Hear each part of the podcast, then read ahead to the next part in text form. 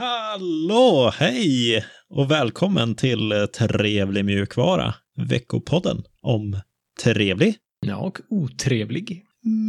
mjukvara.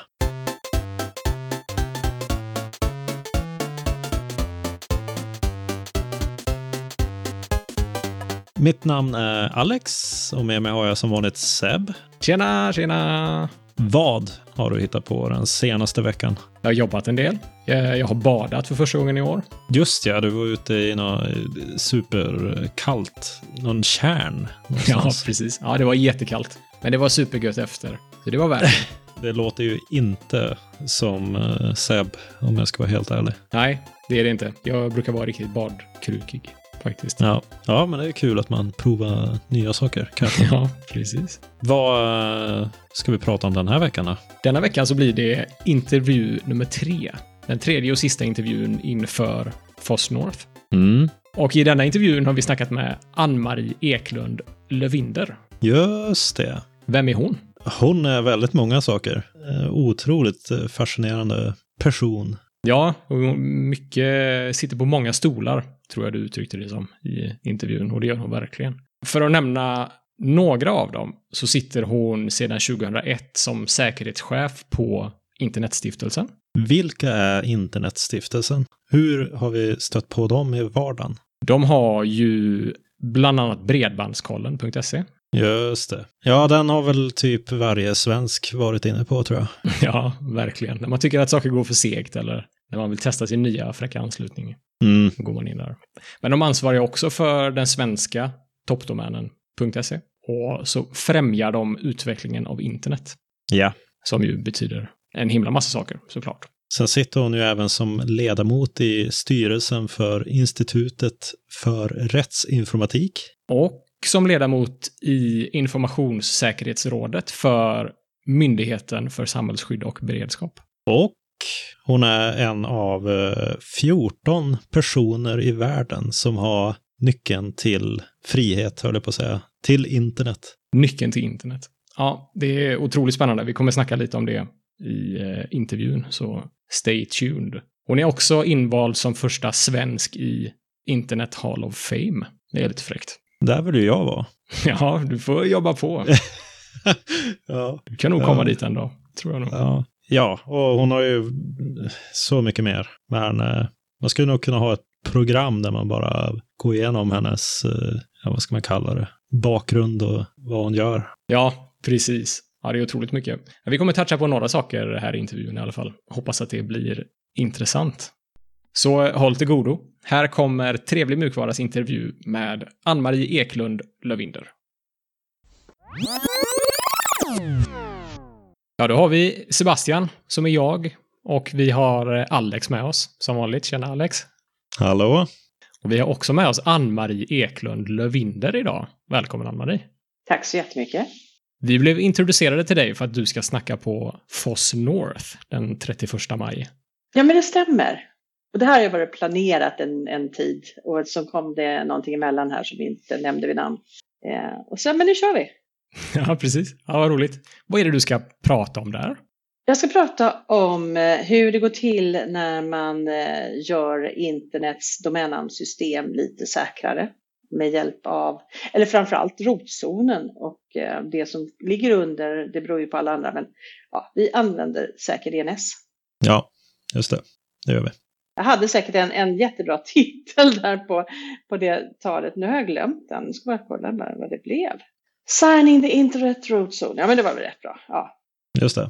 Vi eh, kör lite tio snabba frågor i början av våra intervjuer. ja, Och då får du gärna svara det första som dyker upp i huvudet. okej. Är du redo? Jajamän. Vilket djur symboliserar dig? Katt. Vad gör du helst en ledig dag? Läser eller går. Eller både och samtidigt. Det låter farligt. ja, det är det. Vilken är din favoritwebbläsare? Om du har någon. Chrome eller Mozilla Fi- Firefox. Har du någon eh, favorittelefon eller telefonoperativsystem? Eh, alltså jag är ju en Android-människa. Och, eh, men just nu använder jag en Fairphone. Jaha, Vad är det för operativsystem på den? Det känner inte jag Det är. Android. Det är Android också? Okej. okej. Ja. Ja. Men telefonen är fin därför att det är, den är modulär så du kan byta ut saker, vilket man ju annars inte kan på. Den är lite så hållbarhetstänk. Ah, häftigt. Ja, Just häftigt. det. Har du något favoritoperativsystem på datorn? Ja, alltså Unix är ju det. Ja, men jag har ju alltid varit så, lite Unix wannabe, men jag har ju inte lärt mig det där riktigt. Så, ja. Jag använder det som finns tillgängligt på den dator jag använder. Just det. Är du en nattuggla, kvällsuggla eller morgonmänniska? Eh, tyvärr har jag blivit allt mer av en kvällsuggla och morgonmänniska. Så det, ja, det, det har nog med åren att göra tror jag. Vaken Man sover längre. mindre. Ja, just det. Ja. Precis. Har du något favoritställe på internet? Det skulle kunna vara en podd eller ett forum eller en hemsida eller vad som helst. Alltså massor förstås. Det är så. Jag, eh, däremot, jag tillhör väl inte youtubarna. Jag tillhör inte tiktokarna. Jag, gillar, jag tillhör några som gillar Twitter. Alltså jag tycker det är lite kul. Eh, men sen så gillar jag ju lite udda prylar. Eh, men om man ska prata om favoritställen så är det väl eh, sökmotorn per se som ger mig det jag vill ha för stunden. Yes. Vad hade du för första dator? Eller vilken Oj. dator var din första dator? Jesus Christ, jag har ingen dator. Det var en terminal till en DEC 10. Gills det? Ja, det gör det. Får Ja. jag kolla upp vad det är för eh, terminal sen efter? Ja. Alltså en dum terminal som man kopplade upp sig via modem Okej. hemifrån. Men eh, mm. DEC 10, det var ju Digital Equipments första generation. Vad är det trevligaste du vet? Det trevligaste jag vet, det är ju att prata med folk. Mm. Vad är det otrevligaste du vet? Sura folk. Japp. ja. ja, eh, det var de tio snabba. De eh, klarade du galant. 10 av 10 poäng. Eh, jajamän. Du nämnde katt som symboliserar dig. Hur kommer det sig? Mm. Ja, men det är för att jag har alltid haft katt. Jag tycker om katter. Katter är eh, otuktbara. Kalla det. Då går det inte att dressera, det går inte att tala om vad man ska göra. Och sen är internet fullt av katter. Jag älskar ju internet också. Så Mm. liksom, kombinationen där är ju fin. Ja, jag förstår. Du eh, sitter ju på en del stolar Mm. och jobbar såklart med många intressanta saker. Men eh, hur ser Ann-Maries arbetsdag ut egentligen? Vad gör du? Ah, just för tillfället så är det ju idelmöten via Zoom, Jitsi, Teams, Google Meet, ja, you name it. Jag vet inte allt för jag umgås, men det är mycket möten. Mm. Och det har ju att göra med att jag jobbar mycket alltså, i dialog med människor. Att jag jobbar ju som CISO, som det heter då, Chief Information Security Officer för Internetstiftelsen. Och eh, för att vara en, i mina ögon, en bra CISO är en närvarande CISO. Och att vara närvarande i tider av pandemi och distansarbete, det kräver sin tribut i mötestider. Eh, Så det är mycket möten, mycket dokument förstås som ska uppdateras och granskas. Man gör eh, audits, kravspesar, utbildning. Mm. Men sen roar jag mig med mycket annat också.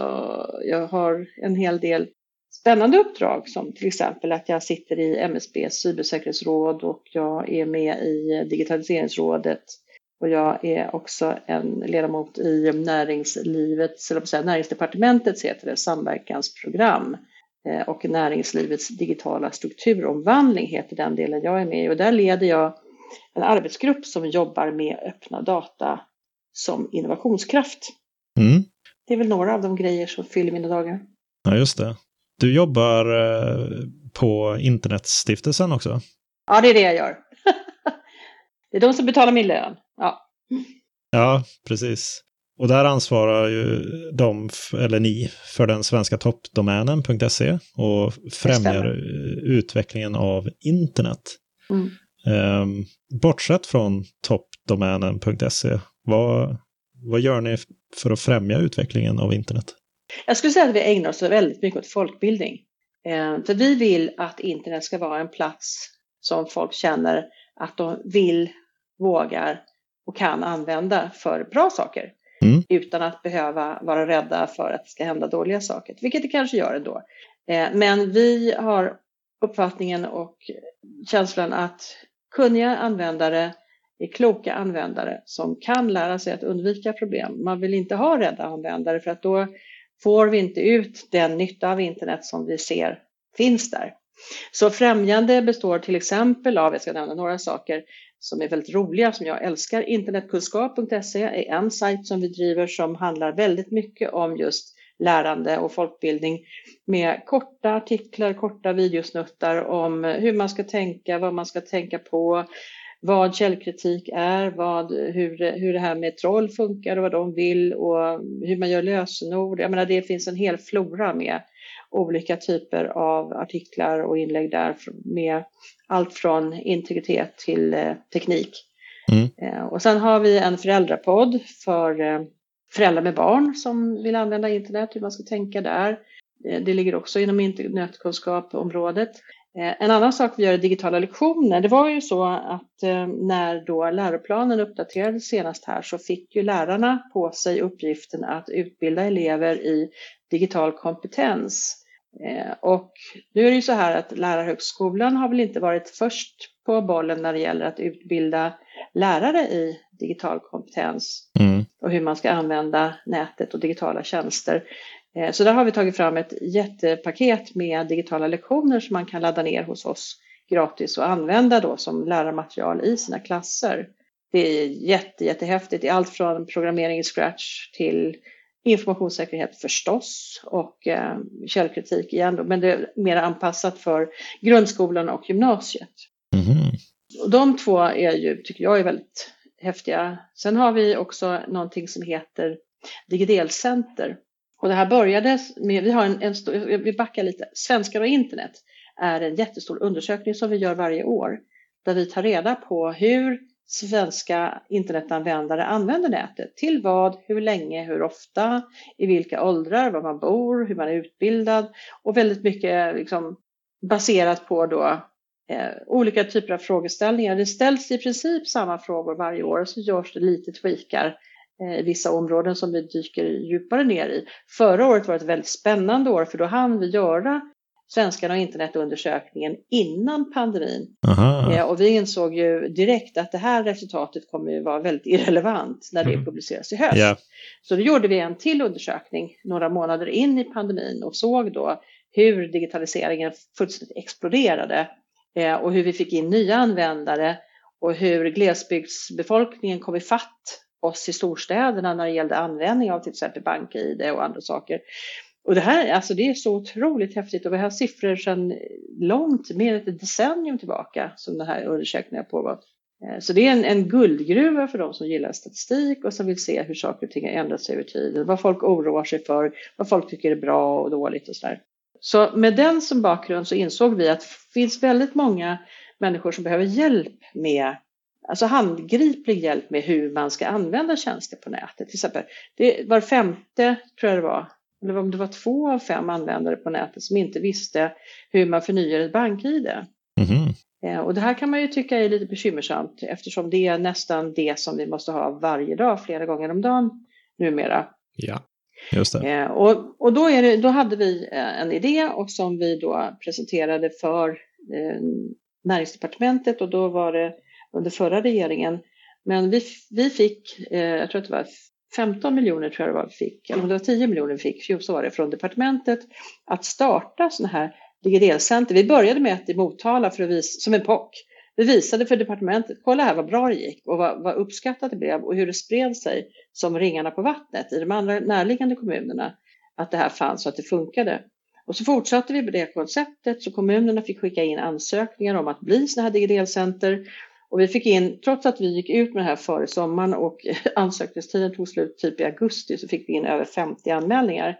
Och från det då så var vi tvungna att välja och vi försökte göra en spridning över landet så att vi Eh, kunde få det här med ringarna på vattnet så att man liksom fick ett visst avstånd mellan de här orterna som blev digidelcenter och fick pengar.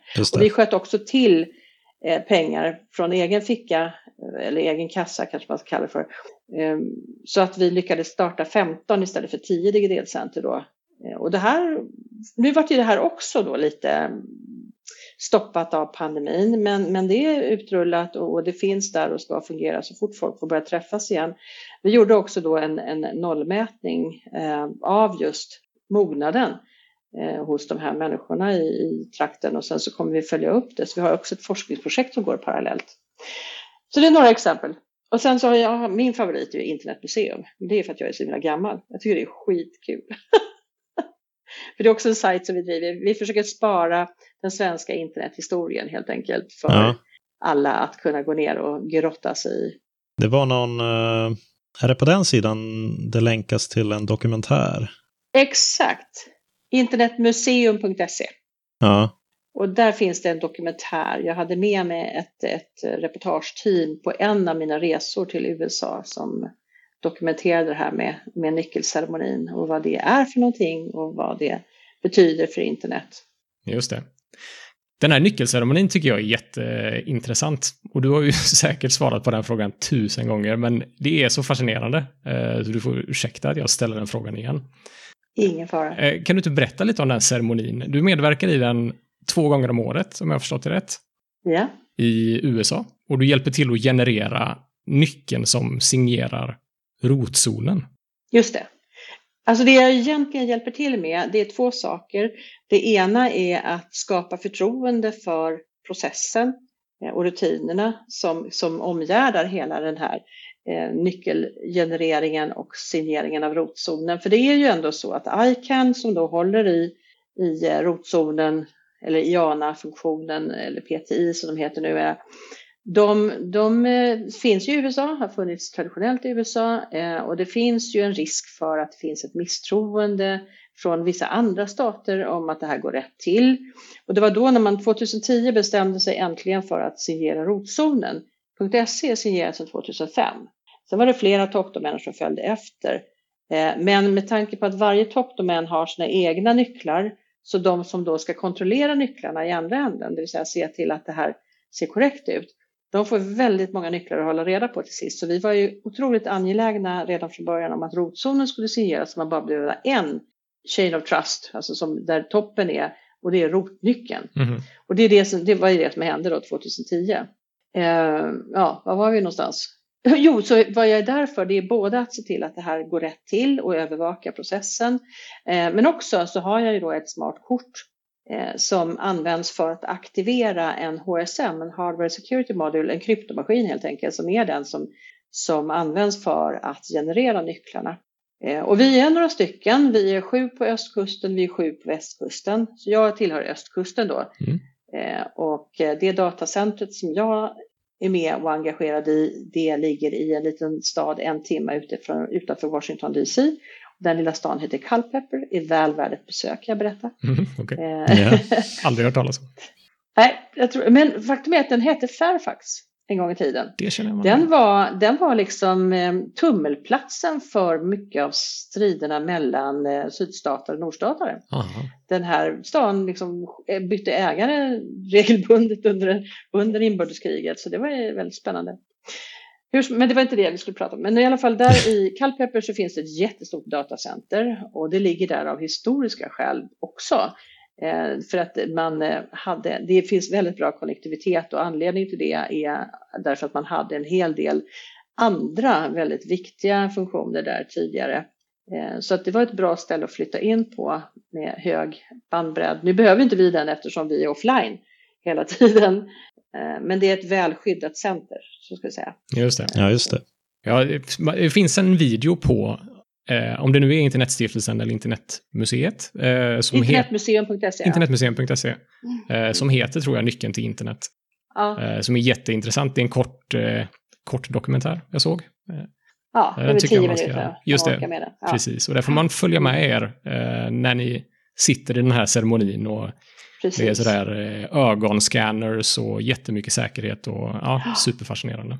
Och väldigt mycket fysisk säkerhet, det är lätt att glömma bort det för att vi har ju fokuserat väldigt mycket, designen är väldigt mycket kring just fysisk säkerhet eh, och att man har separation of duties, eh, tvåhandsfattning i många, just det här för att man vill ju ha en, en miljö och en design som innebär att man, det ska inte räcka med att prata eller övertyga eller hota en person mm. eh, för att man ska komma in i den innersta kärnan. Utan, alltså det är inte lönt egentligen, utan det finns enklare sätt att angripa eh, nätet på än att gå den här vägen. Kan vi säga. Just det. Vad skulle hända om nyckeln mot förmodan inte genereras på nytt? Innan, för den löper ut två gånger ja, om året. den löper ut. Mm. Precis. Ja, fyra gånger egentligen, för att man alternerar ju mellan västkusten och östkusten. Och eh, visst, alltså det är ju så att eh, de här, man har en nyckelsigneringsnyckel, en KSK, eh, och den genererar ZSK, zonsigneringsnycklar, och det är de som sedan används för att signera eh, zonfilen. Skulle det vara så att man inte förnyar de här, ja men då blir de ju ogiltiga i någon mening. Men, men de har, alltså tekniskt sett är de inte ogiltiga utan det är mer en administrativ giltighetstid som man har satt på dem. Just det. Det, man, det man kan göra då det är ju att eh, alltså, worst case scenario är att man går till ett osignerat läge, det vill säga som, som internet var före 2010. Mm. Och då får man veta att så är det. Eh, mm. Och då får man tänka att ja, men jag kan inte lita på några svar som kommer från DNS. Eh, yeah. Nu ska man ju ändå ha i huvudet att det är inte alla domäner på internet som är signerade idag. I SS-zonen har vi knappt 50 procent eh, och vi ligger bra till. Mm. Så att det är väl ändå så att väldigt många lever i en osignerad värld, vad man kalla det för. Just det. Men rotzonen som sådan vill man ju gärna att den ska vara signerad, för det är ju den som ändå talar om det här är de toppdomäner som finns och det här är de namnservar som svarar på frågor om mm. toppdomäner. Nej, men så det är väl ingen bra idé att de, att de blir ogiltiga. Nej, nu under pandemin har man ju haft då plan B, man har liksom aktiverat kontinuitetsplanen som naturligtvis alltid ska finnas i alla viktiga sammanhang. Och det betyder att man har genererat nycklar för tre kvartal istället för ett kvartal. Aha. Okej. Okay. Om vi byter spår lite grann och blickar tillbaka till 2013. Eh, Då blev du som mm. första svensk invald i Internet Hall of Fame. Och det låter ju himla kul. Eller hur? Jag ja. brukar säga det, det är för att jag är usel på att spela gitarr. Mm. Annars hade det ju varit liksom, någon annan Hall of Fame. Rock and Roll Hall of Fame. Just det. ja, nej, det fick det bli internet då, för det kan jag lite om. Ja. Nej, men det är väl resultatet av just att jag, alltså jag tänkte på det, jag fick eh, en eh, påminnelse av, av Facebook som är väldigt rolig ibland när man dyker upp så här. Åh, vi vill så gärna att du ska dela ditt minne. Och då var det en bild som jag hade delat för ett par år sedan som, hand, som var ifrån 1999. Det var det, ja. det, projektet som vi drev, det första projektet som vi drev om DNSSEC. Mm. Och jag har hållit på sedan dess kan jag ju säga och verkligen försökt och drivit och, och drev igenom någon sorts gerillaverksamhet att vi signerade 2005. Vi var ju först i världen på SS-zonen mm. och, och göra det. Så att, eh, jag tror att det var, det var det skälet och att jag har varit så vansinnigt eh, ettrig. Ja, härligt. kan man lugnt kalla det för när det gäller säker DNS. För här handlar det inte om att säker DNS gör man inte för sig själv. Det gör man för sina användare. Det gör man för att de ska kunna vara trygga i att de hamnar där de tror att de har hamnat. Just det. Så att det är det som jag tycker. Och plus att nu när det har kommit så många andra säkerhetsfunktioner som är beroende av DNSSEC för att vara pålitliga som SPF, Dane och DMARC, då är det ju ingen issue längre. Då är det bara att göra. Mm. Så framtiden ser bra ut för DNSSEC? Ja, men jag hoppas det. Mm. Just nu så håller jag på och bearbetar eh, i Sverige då i SS-zonen sektor för sektor, nöter ner dem fullständigt ja. så att de förstår varför det här är viktigt. Eh, vi kör, vi kör någonting som vi kallar för hälsoläget i .se på internet där vi mäter. Det gjorde vi tidigare, vi gjorde det mellan 2007 och 2014 tror jag. Jag skrev rapporter varje år. Nu gör jag inga rapporter utan nu gör jag nedslag i verkligheten eh, och talar om för till exempel då bank och finanssektorn hur det ser ut hos dem eller statligt ägda bolag eller statliga myndigheter och, och skickar liksom, pikar. Just det. Och säger att nu får ni, det här måste ni kunna fixa. Annars eh, så riskerar man ju att bli hackad. Jag, jag har sådär en liten fascination kring hackers och hack. Eh, det är dumt att romantisera det för mycket, för det för ju mycket dåligt med sig såklart. Mm. Det för också gott med sig i form av att man reparerar problemen och systemet eh, blir starkare. Såklart ja. i slutändan. Speciellt sådana här hack på global nivå som ett hack mot själva internets infrastruktur eh, faktiskt är. Eh, mm. Och som faktiskt har hänt.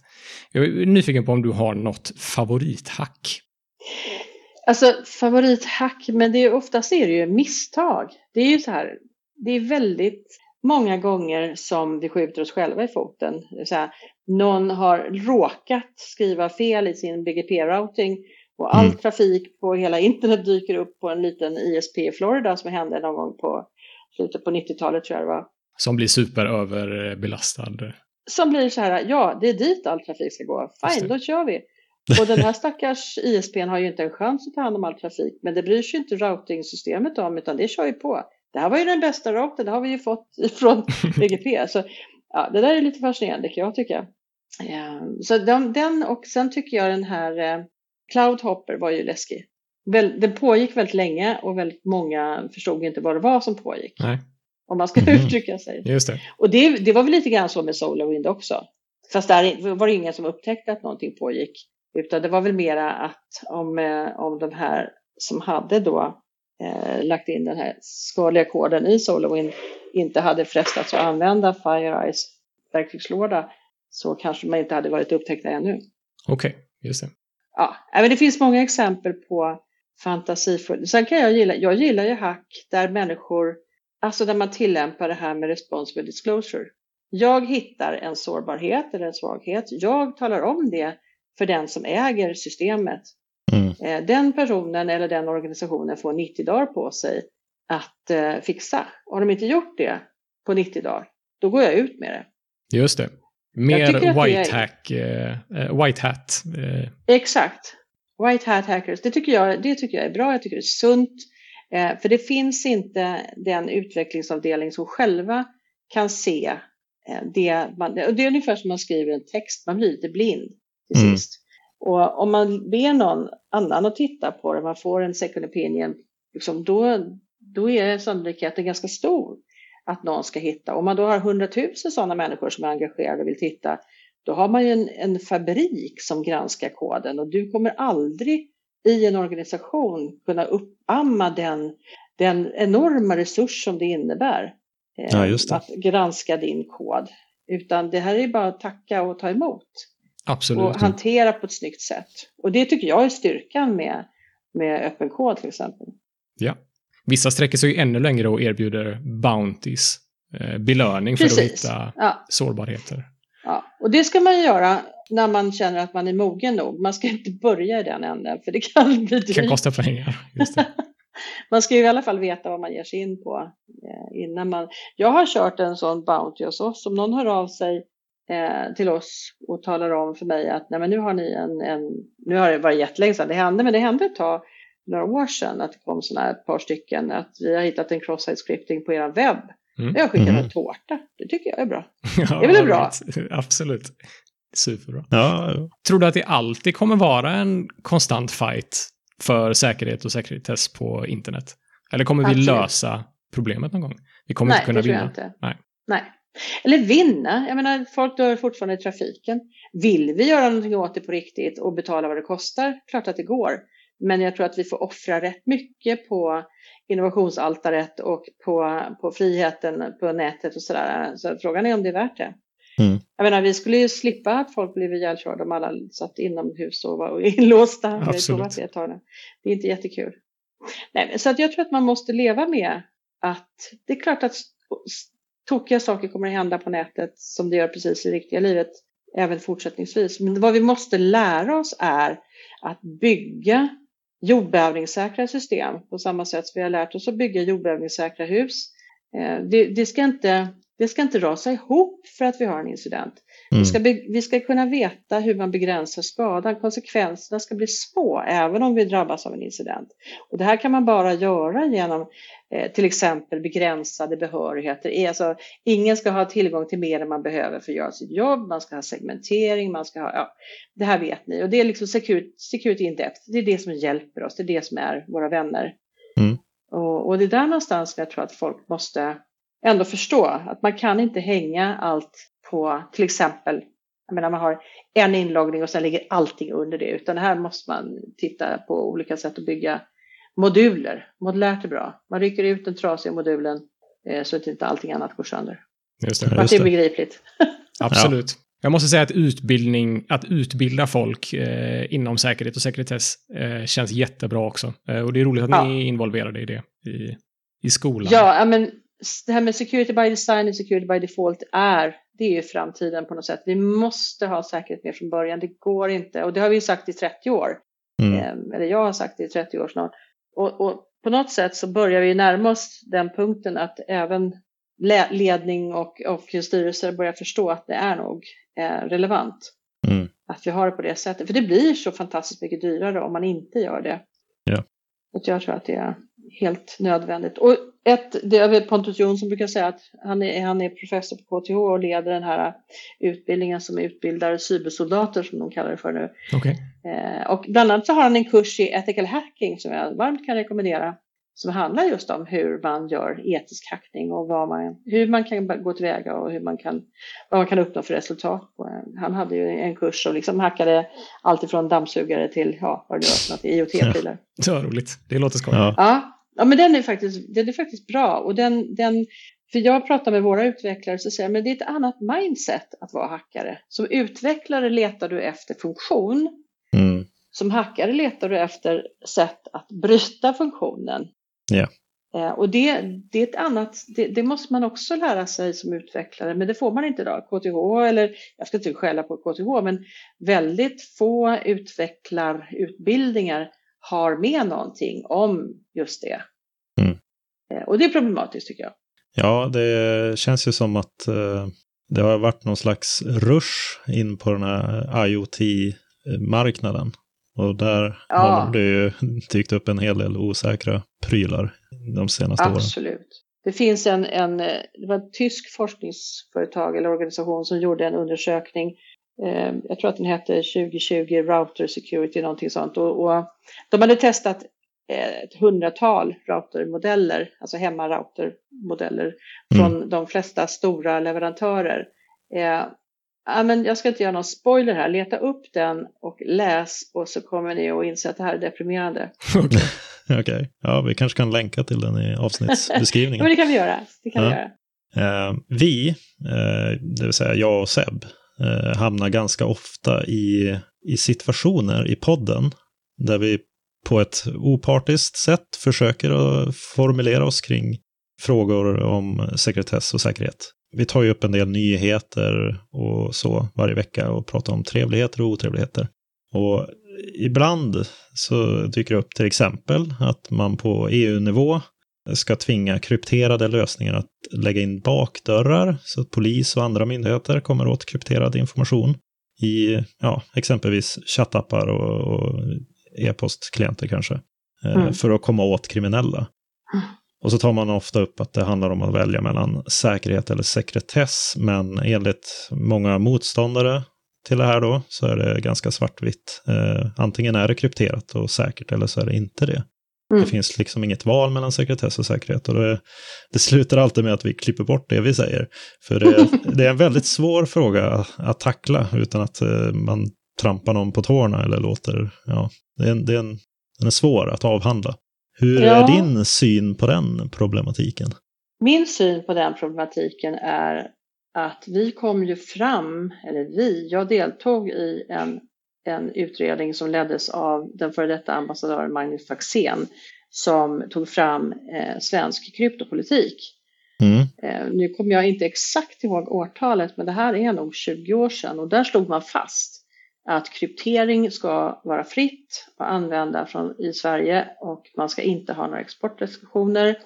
Eh, man ska inte ha någon key escrow eh, därför att kryptering är det enda som står till buds för alla verksamheter och privatpersoner i Sverige att skydda sitt eh, privatliv och att skydda sina affärshemligheter. Mm. Och eftersom du från början inte vet vem som är god eller vem som är ond så kan du inte heller ha bakdörrar eh, därför att för att kunna lyssna på någon som är potentiellt ond och inte visar sig vara det, ja, men då har du röjt deras hemligheter. Mm. Och det här är, det här är ett jätteproblem och där får man nog liksom hänvisa till antingen får man ju göra då som, som man har gjort traditionellt, det vill säga man spanar eh, i ändarna direkt ute hos, man infiltrerar, man, man skapar sig andra typer av kanaler för att få reda på den informationen som man vill ha. Det. det är klart att det skulle vara bekvämt för rättsvårdande myndigheter att avlyssna allt och alla och se. Jag, brukar säga så här, jämför det här med skillnaden mellan flugfiske och trålfiske. Mm. Med flugfiske då måste du liksom ha en väldigt specialiserad utrustning och specialiserade metoder och du är ute efter en särskild fisk. Mm. Som är liksom den här som har stått och gömt sig bakom en sten under ett antal år.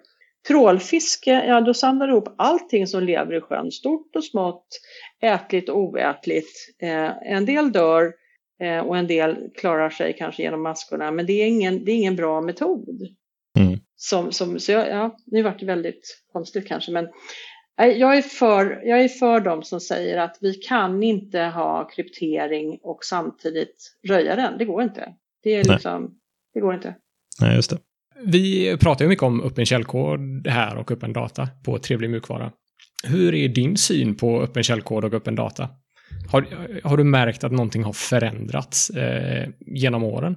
Vi, jag speciellt är ganska ny på öppen källkod och har märkt att det har blivit mer populärt det senaste.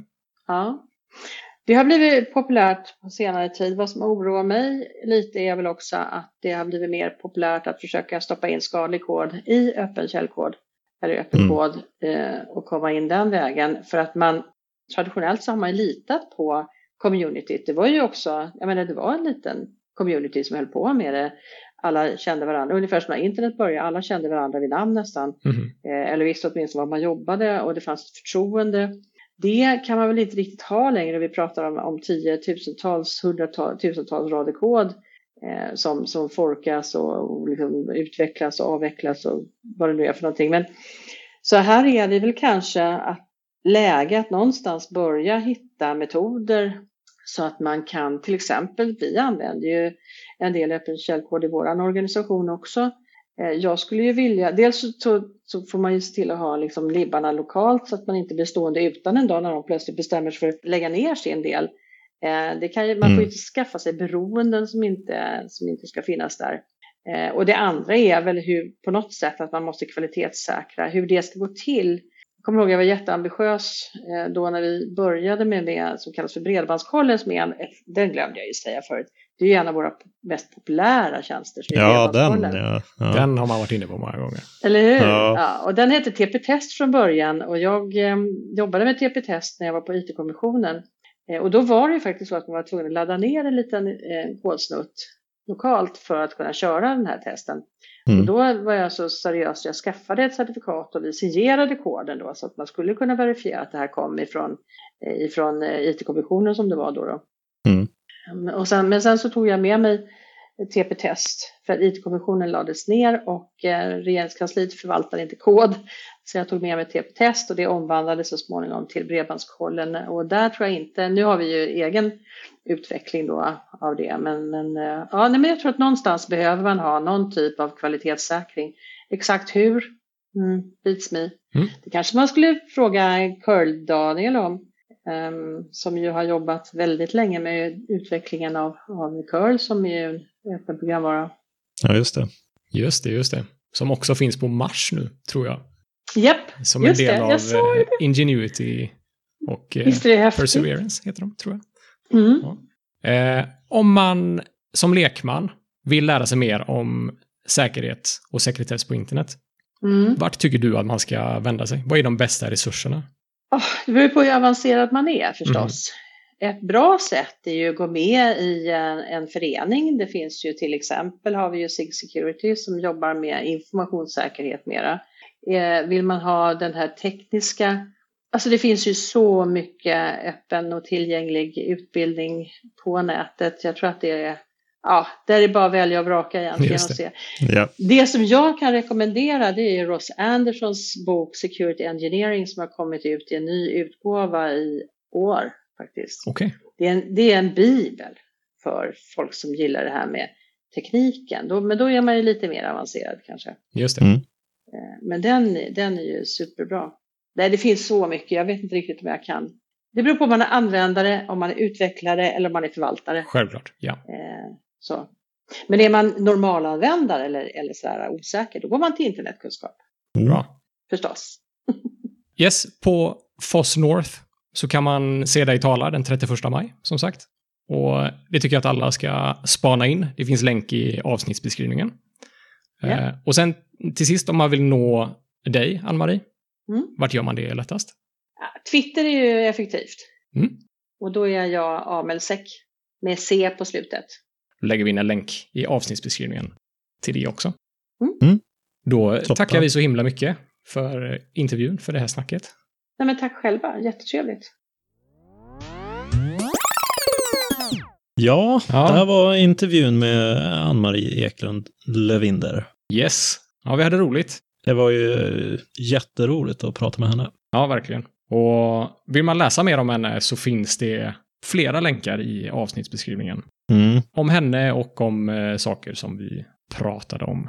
precis. Kan ju speciellt rekommendera den där eh, kortdokumentären om eh, nyckeln till internet. När man får följa henne när hon Mm. är i USA. Den var fascinerande. Och den går snabbt att titta på. Så tycker jag man ska göra. Ja, och nu vet vi vad vi ska säga när vi kommer på de här kniviga diskussionerna om eh, sekretess eller eh, säkerhet kring eh, ja, kryptering och sånt. Just det, precis. Ja, det känns gott att ha det samtalet med Ann-Marie i ryggen. Mm. Mm. Nu har vi haft våra intervjuer. Ja, för denna gången i alla fall. Ja, Det är ju... Eh, jag har inte snackat om det här, men jag är öppen för att göra fler intervjuer. Det var roligt. ja, Så eh, om det är någon som känner någon som är intressant så tar vi gärna emot tips där. Mm. Sen tar vi gärna feedback på om vi ska göra fler eller färre intervjuer framöver också, såklart. Just det. Det är ju säkert något sånt som inte passar alla.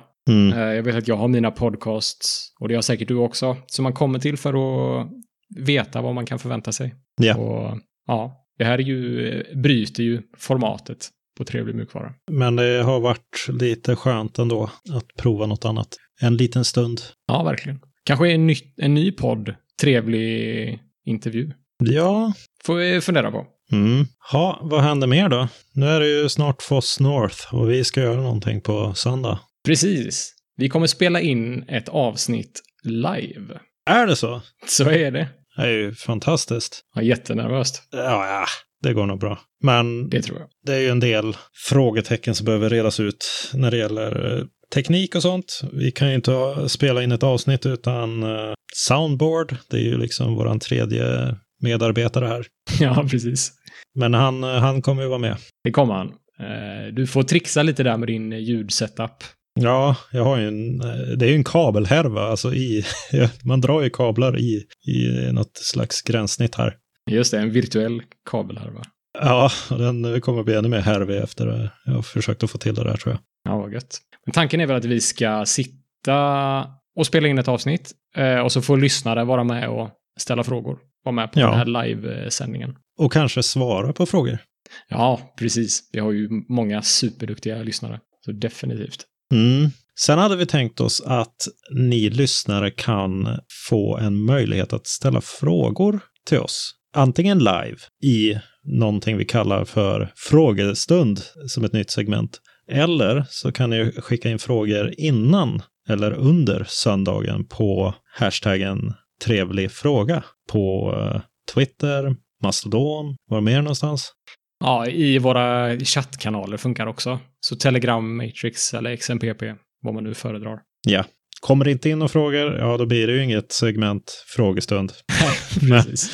Men eh, förhoppningen är väl att det kommer in någon fråga i alla fall. Ja. Sen är det kul om eh, vi får in andra röster också, live på något vis. Vi får se hur vi löser det tekniskt, men eh, det ska nog gå. På något sätt. Mm. Vi kommer sitta på någon slags plattform och specifik tid och länk till livesändningen kommer att komma ut i alla våra kanaler i god tid innan eh, eventet. Det hade ju varit typ nu, men eh, åtminstone innan eventet börjar. Det är ju på Ja. söndag. Ja, och det blir någon gång på eftermiddagen. Just det. Så nu får ni vara snälla mot oss. Vi har ju aldrig gjort en live-inspelning tidigare. Precis. Det tror jag våra lyssnare. Så håll utkik i våra kanaler efter mer eh, information. Kommer här i dagarna. Toppen. Det var all trevlig Och otrevlig. mjukvara vi hade för denna veckan. Hör gärna av er till kontakt snabel trevligmjukvara.se. Eller på YouTube, Twitter, Telegram, Mastodon, Matrix, GitHub. Jag finns på Mastodon. Seb finns på Mastodon och Twitter. Och vi finns på en donationsplattform som heter LibraPay. Yes, då hörs vi nästa vecka då. Eller nej, vänta nu. Då hörs vi på söndag. Ja, det gör vi. Just det. Trevlig mjukvara på er. Trevlig mjukvara.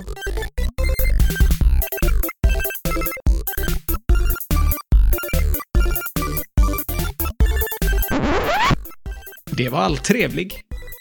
Nej, Nej, det är du som Det var som att du kom, du kom på det själv. Det var, är med det ja, ja, ja, det är du. Ja, Jag men blev jag så menar. chockad och du lät chockad själv över att du kom på det.